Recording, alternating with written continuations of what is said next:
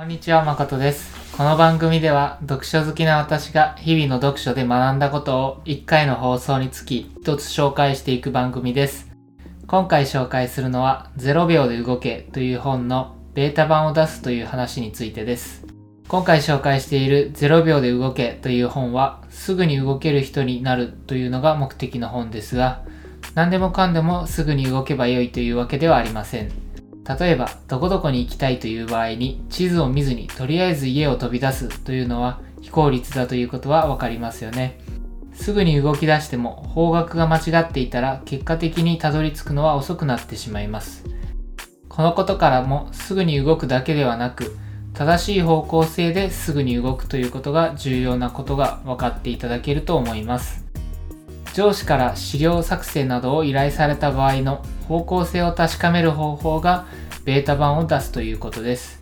ベータ版というのはソフトウェアやアプリなどで正式版を出す前のお試し版というようなもののことです。つまりベータ版を出すというのは資料は完全には完成しているわけではないけれどもある程度作って方向性を上司に見てもらうということです。上司も仕事を依頼するときにできるだけ方向性が間違わないように部下に指示をしているはずではありますが言葉を使って伝えるとどんなに頑張っても多少の曖昧さは残るので指示を理解しているつもりでも実は理解できていなかったということが起こります。なのでベータ版を作成し方向性のすり合わせをするのが良いです。完成させていないものを上司に見せるのは気が引けると考えてしまう人もいるかもしれませんが実際には方向性を完全にすり合わせできていない状態で進んでしまう方がまずいです。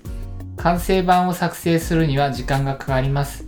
完成版を作って持っていった結果方向性が間違っていたとなると大きな修正が必要になり期限に間に合わせられないというリスクが出てきます。ベータ版であればさっと作ることができ方向性が間違っていても修正がすぐにできます。ここまででベータ版を作るメリットは理解していただけたかと思います。なので今回は皆さんに仕様作成をする際はベータ版で方向性のすり合わせをしましょうというアクションプランを提案したいのですが実はこのベータ版の作成は意外と難しいので作成のポイントも解説しようと思います。なぜベータ版の作成が難しいかというとどのレベルまで作ればよいかが分かりにくいからです。具体的に説明します。ここでは PowerPoint で資料を作成した時を想定しています。例えば PowerPoint の各スライドのタイトルのみというような本当のアウトラインしかできていないとまだ曖昧さが大きいです。つまり方向性の幅が大きいと言えます。なので上司と同じ資料を見ていても上司がイメージしている完成図と作成者がイメージしている完成図が違う可能性がかなりあります。そこから作り込みをして完成版に近づけば近づくほど曖昧さがなくなり上司がイメージする完成図と作成者がイメージする完成図がずれる可能性は低くなっていきます。しかし作り込みをするほど時間がかかってしまいます。このようにどこまで作り込みをすれば方向性のすり合わせ用としてのベータ版資料として適切なのか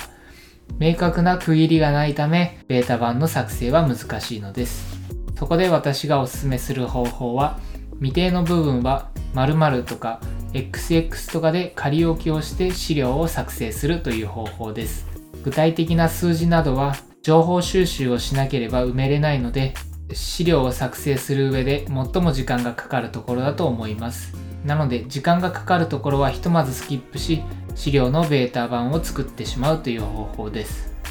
もしかするとどうせ空欄にするなら資料はスライドのタイトルだけ作って口頭でここではこんなことを説明しようと思いますと上司に相談すればよいのではと考える人もいるかもしれません。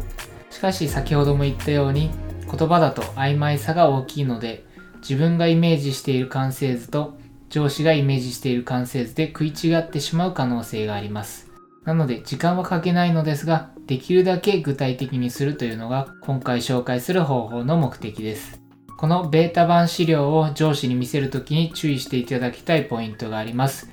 それは方向性の確認をしてほしいということを事前にちゃんと伝えなければいけないということです。ある程度具体的な形になっていると上司は完成版とみなして微妙な言葉遣いや図やテキストボックスの配置などのような今議論の対象ではない細かいところの指摘をしてしまう可能性があるからです。それは上司にとっても我々にとってもどちらにもメリットのない指摘になってしまうのでそれを防ぐためにも上司には資料作成の方向性を見ていただきたいということをしっかり伝えましょう。それでは今回の放送のまとめをします今回の放送では0秒で動けという本からベータ版を作成するということを紹介しましたそしてそこから皆さんに提案するアクションプランは未定の部分は〇〇とか XX とかで仮置きをしてベータ版を作成するという方法でした。この番組が皆さんの学びとなれば幸いです。それでは本日も頑張っていきましょう。